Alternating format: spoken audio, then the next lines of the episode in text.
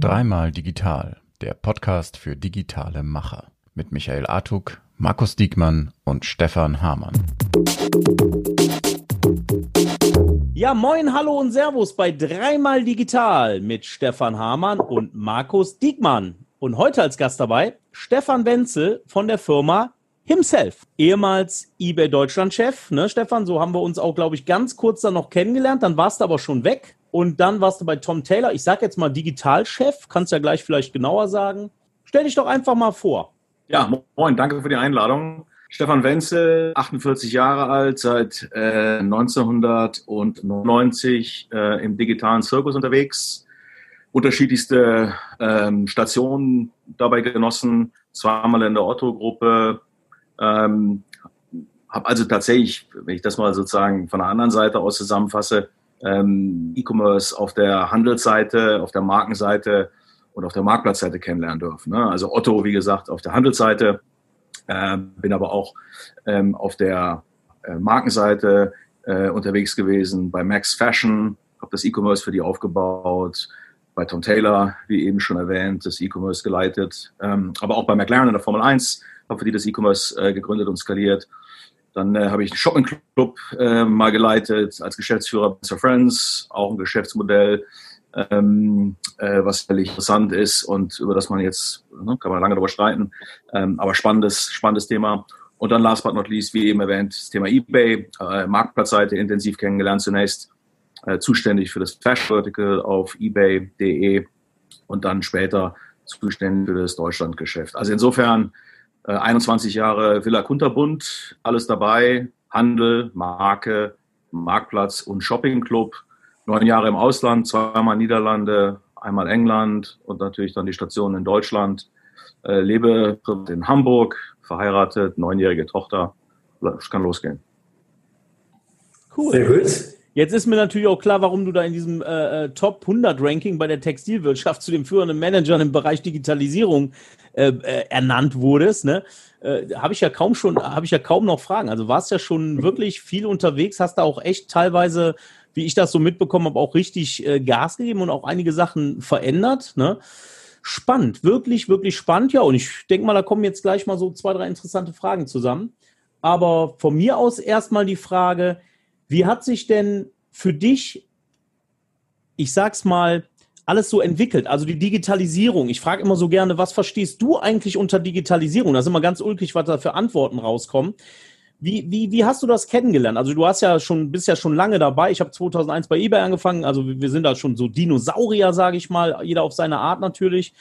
Wie, wie, wie war das für dich? Ist das schlimmer geworden, besser geworden? Verstehen die Leute, mit denen du redest, überhaupt, worüber du redest? Das habe ich immer so das Problem. Gerade in den größeren äh, Firmen, wenn ich ja irgendwie mal so eine Beratung mache, denke ich, mein Gott, die sind ja, äh, die sind ja so schlecht aufgestellt, äh, teilweise, viel, viel schlechter als irgendein so kleiner Online-Händler, der, der einfach immer am Punkt ist, am, am Puls der Zeit. Wie, wie ist das für dich? Erzähl doch mal ein bisschen. Ja gut, ich meine, wenn du dir jetzt die Companies anschaust, in denen ich war, da ist natürlich, sagen wir mal, sind unterschiedliche Reifegrade, was das Thema digital angeht, äh, offensichtlich. Ne? Du hast so Legacy-Firmen und damals gehörte ja auch ein Auto noch dazu. Ne? Da war halt nicht Legacy physischer Retail, da war Legacy äh, der Katalogversand.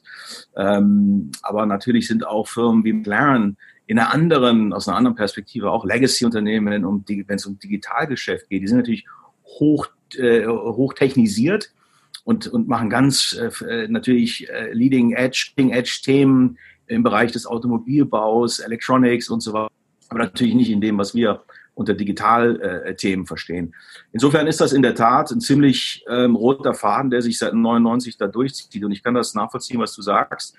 Es ist in der Tat so, dass auch heute aus meiner Sicht ähm, wir immer wieder die Themen diskutieren, die eigentlich damals auch schon auf dem Tisch waren. Also es ist jetzt, es ist jetzt schon so, glaube ich, dass man ähm, abgesehen mal von, von PR-Aktivitäten und auch viel Boardroom-Romantik, ähm, man ganz selbstkritisch mal in diese, in viele Firmen reinschaut, dann hat sich äh, vieles bewegt, aber es ist auch noch eine Menge, Menge Luft nach oben. Sieht man ja auch aktuell an dem, was da gerade passiert ist um uns herum. Ähm, es wäre nie umsonst sind so viele Firmen natürlich total überrascht worden, dass jetzt das digitale Thema eigentlich äh, das ist, das Bein ist, auf dem man stehen könnte. Und viele stehen nicht auf dem Bein. ja, ähm, weil sie das halt über 20 Jahre nicht richtig priorisiert haben. Und jede Company hat da einen unterschiedlich großen Rucksack und auch einen unterschiedlich äh, artigen Rucksack. Aber ich glaube, dass, ähm, dass das Thema Digitalisierung, und der Begriff ist schwierig, ne? Also ich meine, es sind ja so Ausbaustufen. Digitalisierung riecht eher so nach Elektrifizierung, sozusagen das Übertragen von bestehenden Prozessen, Abläufen und Modellen in eine digitale Welt. Das ist hier eine. Die Ausbaustufe ist ja letzten Endes dann Transformation. Also die Frage, wie kann ich jetzt in der digitalen Welt letzten Endes Geschäftsmodelle äh, neue erschließen oder andere Revenue Streams im Grunde identifizieren. Ähm, wenn man da jetzt anfängt, nochmal differenziert reinzuschauen, dann gibt es natürlich auch auf diesen beiden Ebenen nochmal äh, eklatante Unterschiede, wie weit die Firmen sind. Die meisten sind ja noch mit der Elektrifizierung sozusagen beschäftigt äh, beziehungsweise überfordert. Äh, und da sind wir noch gar nicht bei der Frage, was für Geschäftsmodelle oder neue Opportunitäten ergeben sich denn in einer, in einer, in einer digitalen im digitalen Lösungsraum, da sind wir ja noch oftmals gar nicht angekommen. Ja. Kann ich absolut bestätigen aus eigener Erfahrung. Ich glaube auch, dass äh, wir da, also insgesamt in Deutschland einfach noch super analog unterwegs sind, ne, was ja gleichzeitig aber auch viel Potenzial birgt. Ich habe immer den Eindruck, dass sich so auf so einer typischen Geschäftsführungsebene von, ich sag mal, einem beliebigen mittelständischen Unternehmen, so, dass sich da einfach super schwer getan wird, wirklich Digitalisierung auch als äh, ja, unternehmensstrategisch relevant einzustufen. Ich habe immer den Eindruck, das sind oft irgendwo eingefahrene Strukturen, eingefahrene Situationen und dann wird praktisch ein Heilsbringer gesucht, ne? also der äh, Chief Digital Officer äh, oder wie auch immer, der soll den ganzen Laden um 180 Grad äh, drehen und voll in die digitale Zukunft führen. Glaubst du, dass solche Modelle funktionieren oder muss das noch organischer aus der Organisation selbst gelebt werden? Ja, da bin ich sehr, sehr skeptisch, äh, um das mal äh, vorsichtig zu formulieren. Ja, also in der Regel sind diese äh, CDO-Konstrukte ziemlich zahnlose Tiger, äh, weil Digitalisierung als, als Einstieg sozusagen, aber natürlich digitale Transformationen, neue Geschäftsmodelle etc., das ist natürlich nichts, was irgendeine Stabfunkt, Stabsfunktion erledigen kann. Ja, also das ist letzten Endes ist der CEO, der, der, der Chief Digitalisierer, der ist gleich Chief Brand Officer.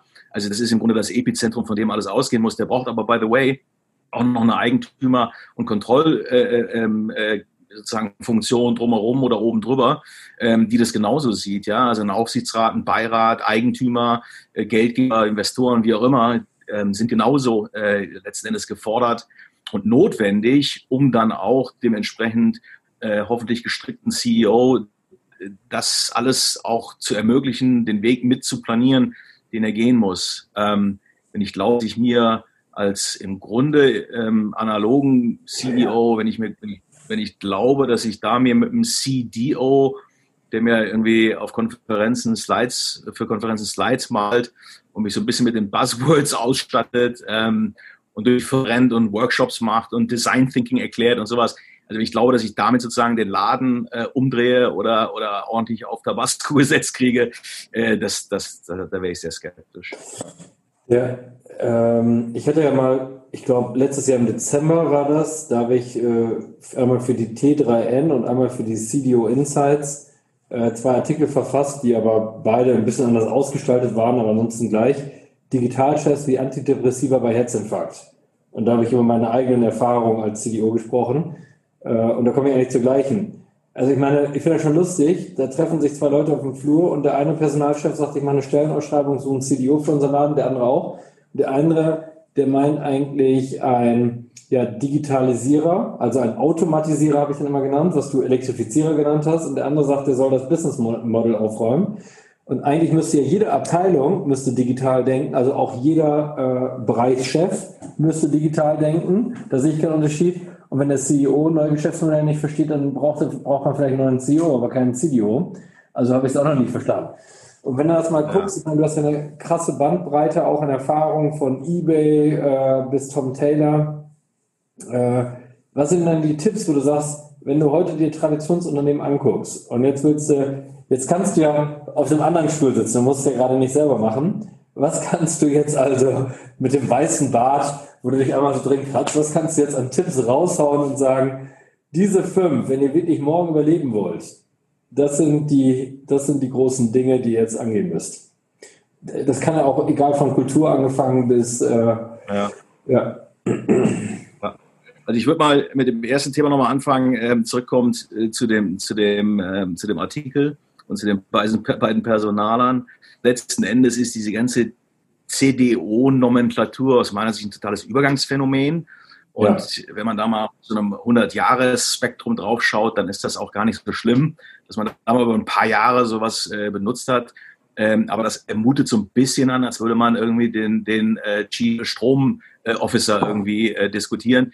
So selbstverständlich wie Strom in der Firma ist und wie jede Abteilung mit Strom hantiert, letzten Endes unreflektiert. Genauso ist ja das Thema digital letzten Endes ähm, ein Stück weit äh, Infrastruktur, Lösungsraum, ist da sozusagen die Welt, in der wir uns bewegen.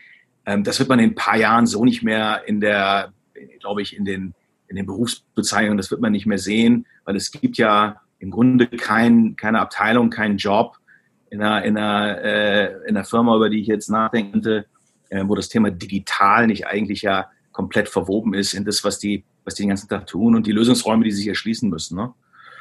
So, wenn ich jetzt auf Legacy-Firmen komme, um zu deiner Frage zurückzukommen, hier, wenn ich auf, auf Legacy-Firmen schaue, also was sind so die großen Themen? Ne? Also ich glaube, in den meisten Companies ähm, ist das Thema Kultur der rosa Elefant erstmal äh, sozusagen äh, im Raum.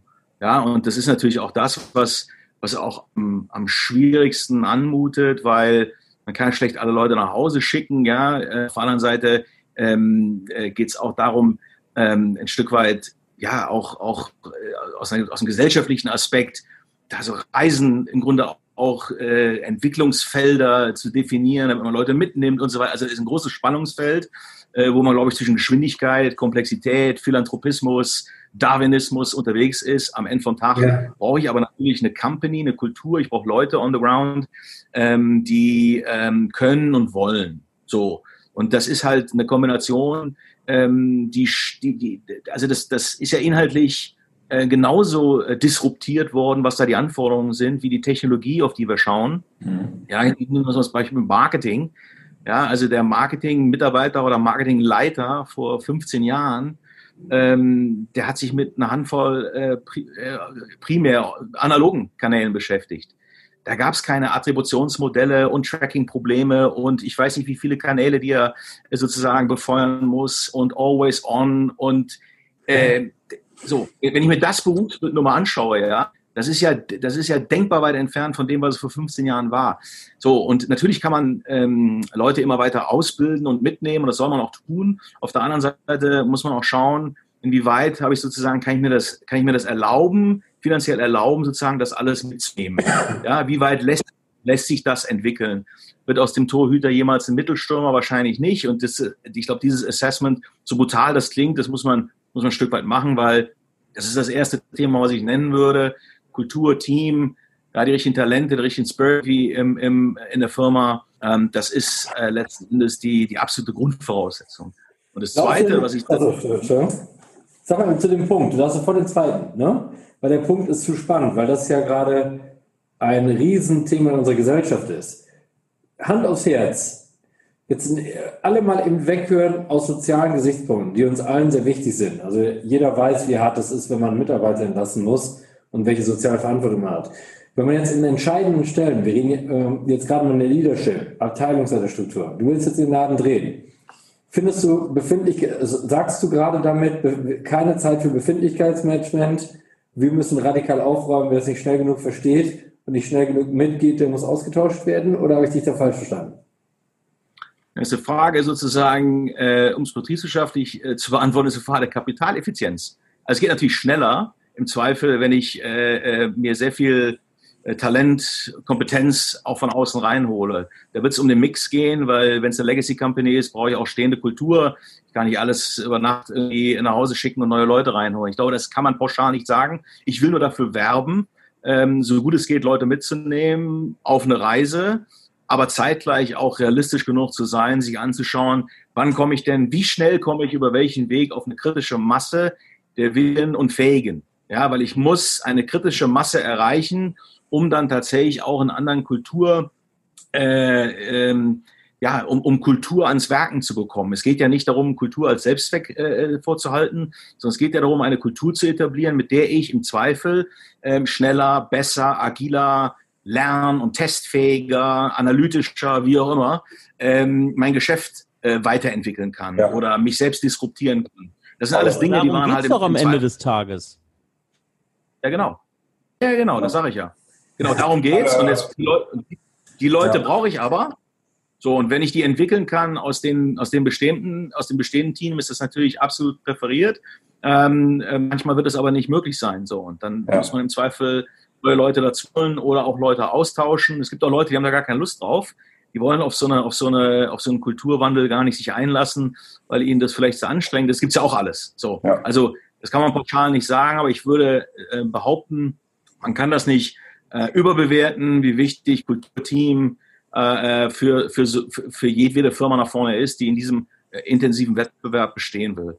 Ja, so. es gibt ja diesen berühmten Spruch, Culture eats uh, Strategy for Breakfast. Und ich habe immer äh, den Eindruck, das ist total richtig. Also die Kultur muss mitziehen. Ne? Aus einer angestammten Kultur muss sich äh, auch eine Leistungskultur entwickeln können, weil das einfach die Grundvoraussetzung für, äh, also für Progress, für Change und so weiter ist. Aber die Strategie muss ja am Ende auch richtig sein. Die Strategie muss auch gut kommuniziert sein. Man muss sich vorher, glaube ich, auch überlegen, was ist denn eigentlich im Rahmen meiner Möglichkeiten überhaupt realistisch machbar. Und da habe ich immer den Eindruck, dass wir da eigentlich nur in Extremen unterwegs sind, dass man sich entweder viel zu wenig zutraut oder aber viel zu viel. Also dass so in der Mitte wirklich realistische Pläne, wo man sagt, man kann äh, tatsächlich in seiner Branche, in seinem Bereich hier ein neues digitales Geschäftsmodell einführen. Und das kann man wirklich auch gut und iterativ machen und kann daran lernen und die ganze Organisation mitnehmen. Das findet, findet aus meiner Perspektive viel zu selten statt. Also es sind sehr viel mehr diese Extreme. Entweder wir trauen uns gar nichts oder wir wollen die Welt erobern.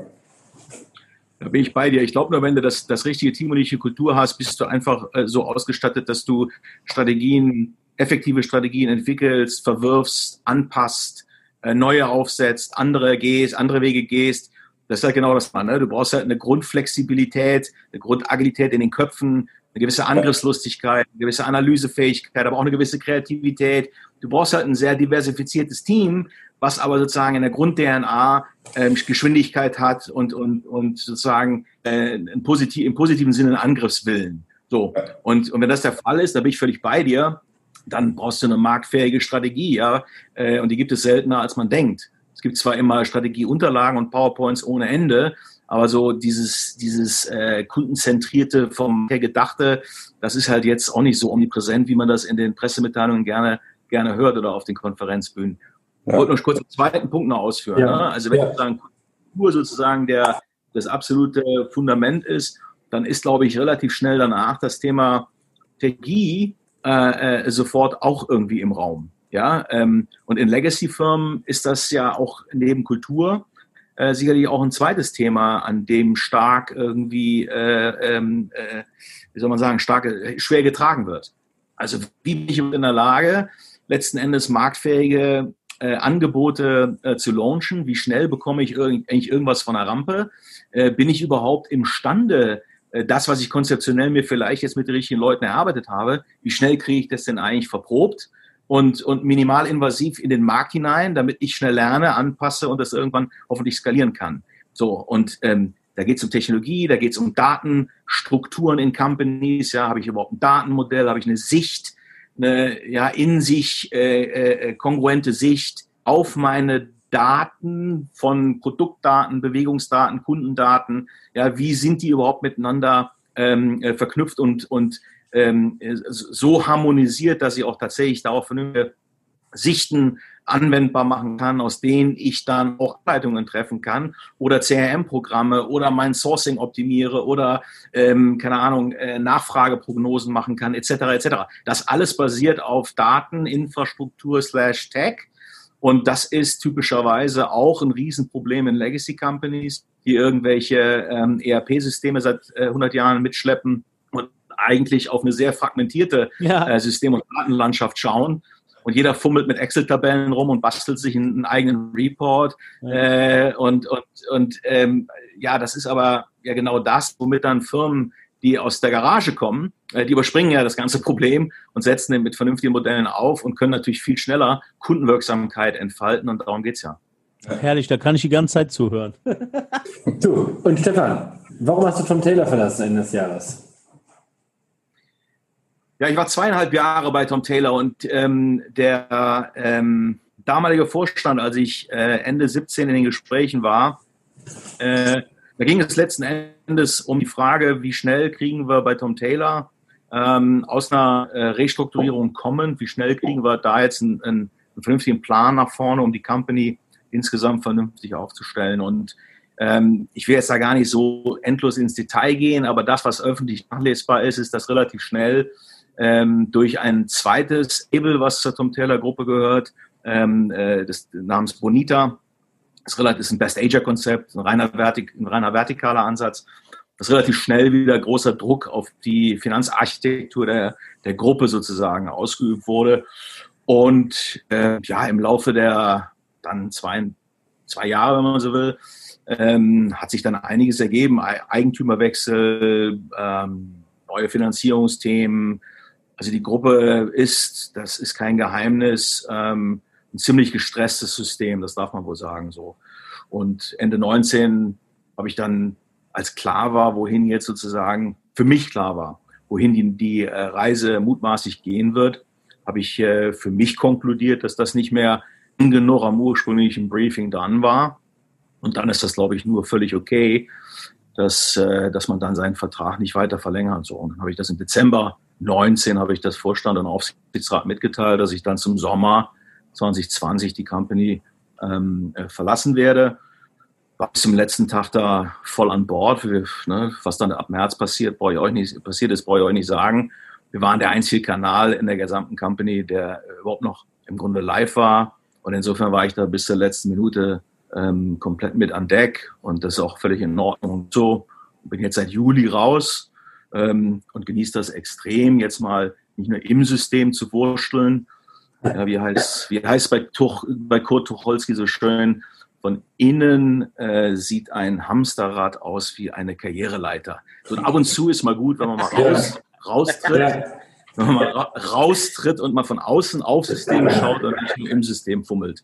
So, und das genieße ich jetzt seit Juli. Ist ja noch nicht lang, aber das genieße ich jetzt nach einem Sommer an der Nordsee, genieße ich das jetzt extrem in Projekten mit Gründern, äh, Dinge zu machen, ich habe jetzt so ein paar ähm, in einem Private Equity Kontext, so Deal Advisory Themen. Da sieht man aber ganz andere Firmen und ganz andere Fragestellungen. Das ist einfach super. Aber irgendwann, weiß ich, wird es wieder in den Fingern jucken, dann will man wieder zurück, auch in eine operative Rolle. Ich gehe jetzt nicht auf den Methusalem, weißer Bart, kraulen.com äh, wie manche Leute.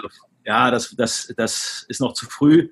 Da habe ich, glaube ich, noch zehn Jahre mit äh, ordentlich Vollgas vor mir. Ja. Da hast du mir meine Abschlussfrage geklaut. Ja. Wo werden wir dich bald wiedersehen? Aber das, äh, das werden wir uns schon alle mitkriegen, glaube ich.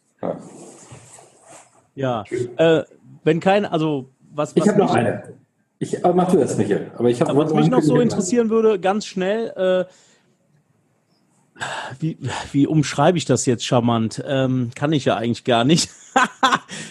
Wird man nicht manchmal, ja, Stefan, wird man nicht manchmal müde? Wird man nicht manchmal müde, weil man einfach denkt, oh mein Gott, ne? Äh, jetzt sitzt du da wieder in so einem Meeting, wo du denkst, buh, die verstehen gar nicht, wovon ich träume, rede, was meine Vision ist.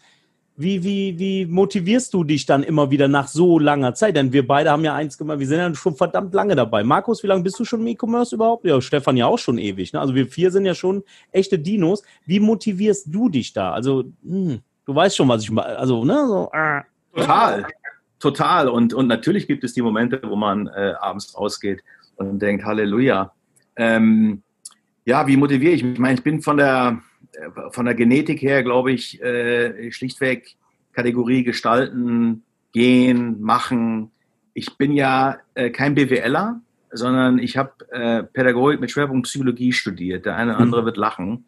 Ähm, aber insofern habe ich wahrscheinlich auch immer noch, obwohl das ja so lange her ist, dass man es eigentlich kaum mehr erwähnen sollte, aber ähm, da ist wahrscheinlich auch noch irgendwie so ein bisschen der Weltverbesserer in mir.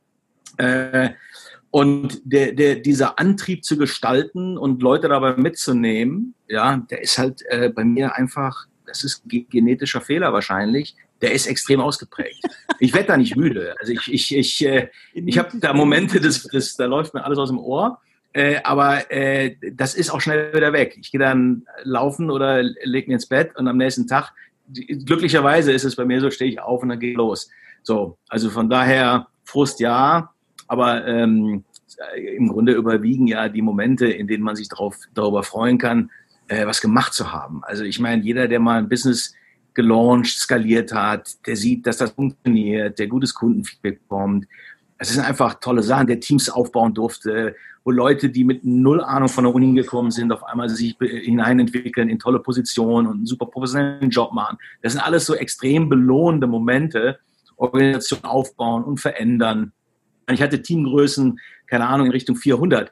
Da hat man natürlich den ganzen Tag irgendwie Themen ohne Ende, die eigentlich mit dem Kern-Business insofern gar nichts zu tun haben, als dass sie nicht rein eindimensional fachlich sind. Aber auch das ist ja super spannend, ähm, Organisationen dahingehend mitzunehmen und das aufzubauen und zu entwickeln.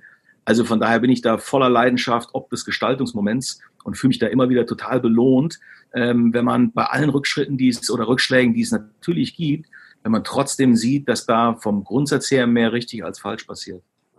Ich stelle meine Frage zurück und sage lieber, sobald du deinen neuen Job angetreten hast zukünftig, stelle ich sie dir. Und weil ich finde, das waren gerade unglaublich tolle Abschlussworte von dir. Und äh, ich meine, das ist ja hier dreimal digital plus immer ein Gast. Und das Coole ist, das habe ich auch wieder gemerkt, ist einfach eine Horde Macher und ich glaube, das treibt uns alle an. Ne? Und ich kann sagen, ich bin seit 2004 dabei. Michi ist noch ein bisschen eher dabei. Ne? 2001 hast du angefangen. Ja. Stefan, wann bist du angefangen? 2000. 2000. Ja. Mist.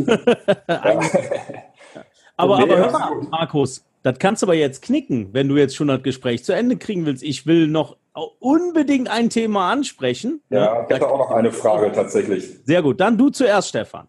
Genau, also ich, ich habe mich gefragt, du warst ja auch viele Jahre eBay äh, Deutschland-Chef.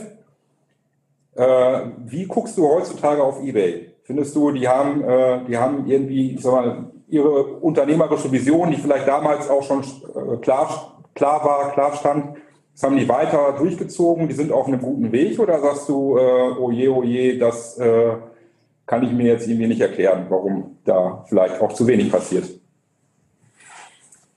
Ja, die Anzahl der Jahre, die ich Geschäftsführer Deutschland war, die ist relativ überschaubar. Ne? Ähm, ich war insgesamt dreieinhalb Jahre in der eBay-Gruppe. Mehr war es dann auch nicht. Ich war allerdings in der Phase ähm, tatsächlich des ersten großen Splits. Also ich bin unter John Donahoe reingekommen, noch mit PayPal und habe dann sozusagen Separierung von PayPal live erlebt. Äh, und jetzt kommt ja quasi äh, eine zweite große Welle sozusagen der, der, der Aufteilung äh, der Company. Ähm, Du, ich meine, das ist eine unheimlich schwierige Frage und ich glaube, viele unterschätzen auch zum Teil die Komplexität dahinter. Ja, das ist äh, alles andere als trivial. Wenn du dir das Marktplatzgeschäft mal isoliert anschaust, dann ist das immer noch ein extrem hochvolumiges Ökosystem. Und ähm, jeder, der sich mit Marktplätzen beschäftigt, der weiß, wie, wie schwer das ist, ähm, so ein Ökosystem mit gewisser Liquidität überhaupt aufzubauen, sodass sozusagen diese Netzwerkeffekte, über die man da gerne spricht, ja, da ist also Nachfrage und da ist Angebot in einem Umfang, dass tatsächlich sich da, ähm, keine Ahnung, 180 Millionen Käufer irgendwie bedient. Das ist ja schon mal irre. Ne? Und mit 90 Milliarden oder was das ist an G pro Jahr, Dollar, ist das auch nach wie vor eine absolute Präsenz und Marktmacht. Die Frage ist schlichtweg, was muss denn jetzt passieren, dass der Marktplatz ähm, selber äh, wieder deutlicher an Wachstumsdynamik gewinnt. Und wichtig ist, da auch immer einen Blick auf die Investoren zu richten. Ja, habe ich die richtigen Investoren, die sozusagen mir auch die Möglichkeit geben, in solche Wachstumsfelder zu investieren? Das ist die eine Frage. Ich will das nicht beantworten und kommentieren, aber das ist eine wichtige Frage. Und die zweite ist sicherlich, ist jetzt die Roadmap der strategischen Themen, ist die so, ähm, dass man, dass man daraus ähm, sozusagen weiter an PS auf die Straße bekommt. Und dieses Thema ähm, äh, gemanagter Marktplatz, ja, auf dem sie gerade schwer unterwegs sind, halte ich für strategisch total richtig. Ja, zu sagen, ich, ich, ich habe ein Ökosystem, wo, wo ich Qualitätsstandards ein Stück weit mit äh, äh, reinbringe, die vorher der Kunde der, äh, der User, der bei was weiß ich wie viel verschiedenen Käufer, Verkäufern sehr unterschiedliche Service-Levels zum Beispiel und Zahlungserlebnisse hatte, ähm, dass, ich das, dass ich das ein Stück weit manage, halte ich erstmal für strategisch gut. Ähm, ich glaube, dass das Thema Logistik, Fulfillment ähm, äh, strategisch hochrelevant ist. Ja, wie schaffe ich es eigentlich meiner Händlerbasis, die keine vernünftigen Service Levels hinkriegen? Wie schaffe ich es Zugang äh, zu geben zu vernünftigen Lösungen? Das halte ich alles erstmal grundsätzlich für total sinnvoll. Sie steinen sich jetzt auch ein Stück weit wieder mehr auf das Thema C2C äh, ähm, äh, zu, zu schwingen, ähm, weil natürlich das auch Teil dieses Flywheels ist, was ja. historisch, da kommt, da kommt man her. Auch da habe ich viel Fantasie, ähm, dass, man, dass man damit was erreichen kann. Aber ehrlicherweise ist das immer ganz gefährlich, wenn man weg ist äh, und dann von der Seitenlinie jetzt ja. schon mal schlau nach hinten schaut. Das halte ich ähm, für extrem schwierig. Ich, ich kann nur so viel sagen. Ich glaube, Gefühl, echt von der Distanz Gefühl ist, man hat gute Themen jetzt am Wickel. Und wie in jeder großen Company ist, glaube ich, die Kunst, das jetzt auch vernünftig mal zu launchen und schnell zu sein, auf Feedback zu hören, vor allen Dingen von den äh, Verkäufern. Ja, weil da gibt's so viele Fachleute, die extremst in den Details drinstecken und wissen, was da alles im Argen ist. Das weiß bei eBay so, was eigentlich keiner. Ähm, und man, man leveragt das viel zu unsystematisch, äh, was da an Know-how ist. Michael, weil er das natürlich alles weiß. Ähm, und daher auch übrigens die ganze Zeit für die ja. Zuhörer, die das nicht sehen können. Ja, ja, weil, ja, weil er einer der ist, der natürlich seit Jahren auch versucht, diese, diese, diese Brücke zu bauen, ja, von der, von der Verkäufer sozusagen rein in die Firma eBay äh, und weiß, wie frustrierend das äh, ist oder sein kann. Aber das sind sicherlich ähm, wichtige Themen. Auf die Verkäufer hören, auf die Käufer hören, um dieses Ökosystem B2B, B2C und C2C äh, Import und Export, ja, um dieses Ökosystem zu managen. Ähm, und, und alle, die da irgendwie zu Hause mit ihrem Online-Shop und 16 irgendwie Bestellungen am Tag äh, mit Argwohn draufschauen, denen sei nur gesagt, die Komplexität ist halt einfach auch nicht ganz so äh, gering. Ja, äh, weil das halt ein multidimensionales, ist eine wie eine Biosphäre. Und äh, der, der Besitzer dieser Biosphäre dreht an, an Temperaturreglern, an ökosystemrelevanten Stellschrauben und äh, hat ja quasi selber weder das Inventar noch sozusagen ähm, ähm, ähm, die, die, die Käufer, wenn man so will, sondern macht Ökosystem, ähm, äh, wie sagt man, managt das Ökosystem. Und das ist halt was anderes als, als Retail und insofern nicht ganz trivial. Ja, das, da musst du, da musst du ein bisschen nur widersprechen, also gar nicht viel. Ich würde eher ja. sagen, es fehlt eher am Mut, der Mut zu entscheiden von den Inhabern, sei es die Achse Stakeholder oder whatever, weil ich glaube, wir haben umso größer die Unternehmen, umso weniger Mut, dann am Ende noch irgendeinen zu finden, der die Entscheidung treffen möchte, einen nicht mehr profitablen Weg abzuschneiden in Teilbereichen und auch andere dafür stärker zu setzen und zu fokussieren glaube, das ist das große Problem. Das ist vielleicht einfach, wenn man kleineres Unternehmen ist, aber selbst im Mittelstand ab über 20 Millionen Euro Umsatz wird es wahrscheinlich schon schwer, ihm zu sagen, eigentlich mache ich zwei Millionen mit dem Bereich und soll den jetzt morgen nicht mehr machen und soll dafür eine Wette eingehen, dass ich mit dem anderen Bereich vier mache. Ja, also ich habe auch... Das, ganz kurz, das war das auch, was ich eingangs sagte mit den ja. Investoren die Frage ist ja, was ist das eigentlich? Ist das ein Wachstumscase? Ist das ein, ist das ein äh, Profitabilitätscase? Und in der ja. Vergangenheit war der ein Ergebniscase. Ja, da haben sie halt hochprofitabel und durften deswegen im Grunde äh, nie ihre, ihre Margenstruktur großartig verwässern, was dazu führt, dass du äh, gar nicht in diese großen Investitionsthemen, äh, äh, du kannst gar nicht reingehen. Und insofern ist das, also da bin ich bei dir, ne? Das, das ist natürlich der Ausgangspunkt, ist sagen, was bin ich denn eigentlich, ja. wenn ich investieren muss? dann darf ich das auch bitte äh, in meiner Bilanz und in meiner G&V, darf ich das auch bitte mal sehen dürfen. Ne? Ja, Stefan, das wird äh, verdammt spannend mit eBay. Hast ja jetzt schon ein paar Sachen angeschnitten. Ähm, ich habe da natürlich meine eigene Meinung. Ich sehe halt viel, was man machen könnte. Mir persönlich ist das aktuell ein bisschen zu wenig. Potenzial ist da. eBay Kleinanzeigen ist nicht mehr dabei, PayPal ist raus. Vielleicht kann man sich jetzt einfach wirklich mal auf den Kern konzentrieren und versuchen, das Ding nach vorne zu bringen, weil wir Verkäufer selber, wir wollen ja. Wir wollen ja nicht nur eine Abhängigkeit von einem Marktplatz, sondern wollen ja breit aufgestellt sein. Und gerade wenn du ein gutes ERP-System hast, ist das ja auch kein Ding, äh, da schön verschiedene Marktplätze anzuspielen. Also ich äh, hoffe nach wie vor, dass eBay da äh, Gas gibt und sich äh, ja noch besser wieder entwickelt. Ne? Ja, ich, ich würde äh, ne, mal eine Ebene ähm, abstrahierend nach oben gehen. Ähm, das ist aber ein gutes Beispiel aus meiner Sicht für die Notwendigkeit. Wir hatten eben das Thema Kultur. Ja, im Grunde auch über eine Firmenkultur sicherzustellen. Und das betrifft alle großen Companies früher oder später in unterschiedlichem Ausmaß. Wie schaffe ich dieses Innovativ, das Innovationsgehen? Wie schaffe ich das live zu halten? Weil das ist ja ein Stück weit das Thema, was man, da muss man jetzt gar nicht eBay als Beispiel, nehmen, da kann man ganz viele Beispiele nehmen, wo man einfach sieht, dass groß gewachsene Companies einfach diese Pace verlieren, diese, diese positive Aggressivität sozusagen, diese Paranoia, Stück weit ähm, dem Markt gegenüber, das, das, das geht verloren und dann ähm, passiert halt das, was, was man an, ja, halt zahlreich sieht. Und das ist eigentlich ja ein Stück weit der, der für, für mich so dieser Weckruf an, an, an, an uns selbst, an jeden selbst. Ähm, denn groß werden wollen ja alle. Wir alle wollen ja große Firmen bauen. Und, ähm, und darin, darin liegt die Gefahr. Das heißt, äh, wie schaffe ich es, eine Kultur zu etablieren, die auf Dauer das halt vermeidet? Ähm, ne, also und, und diese Lösungsräume, die äh, in unserer Branche dann immer wieder hochkommen, die werden ja zum Teil auch dann einfach nur kopiert. Ne? Stichwort, jeder wird jetzt Marktplatz. Ist ja, könnten wir jetzt auch nochmal eine Stunde drüber sprechen. Ja, Aber ist das sozusagen das einzige, ist das die einzige Antwort, äh, die es aktuell äh, auf Amazon und Co. gibt? Ich hoffe nicht. So, weil, ne, das ist letzten Endes sind das alles äh, gute Beispiele für äh, das, das Thema Innovationskultur, Marktorientierung, Kundenorientierung, wie kriege ich es hin, äh, dass mir am Ende vom Tag nicht die, die Butter vom Brot genommen wird. Das stimmt. 173 cool. Marktplätze sind es aktuell. Cool.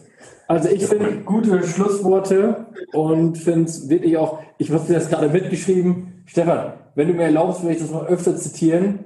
Ich fand es wirklich gute Wordings, äh, positive Aggressivität, die man nie verlieren darf. Habe ich mir aufgeschrieben, finde ich mega. Und du hast in einem Punkt, ich beschreibe mich selbst immer als optimistisch unzufrieden.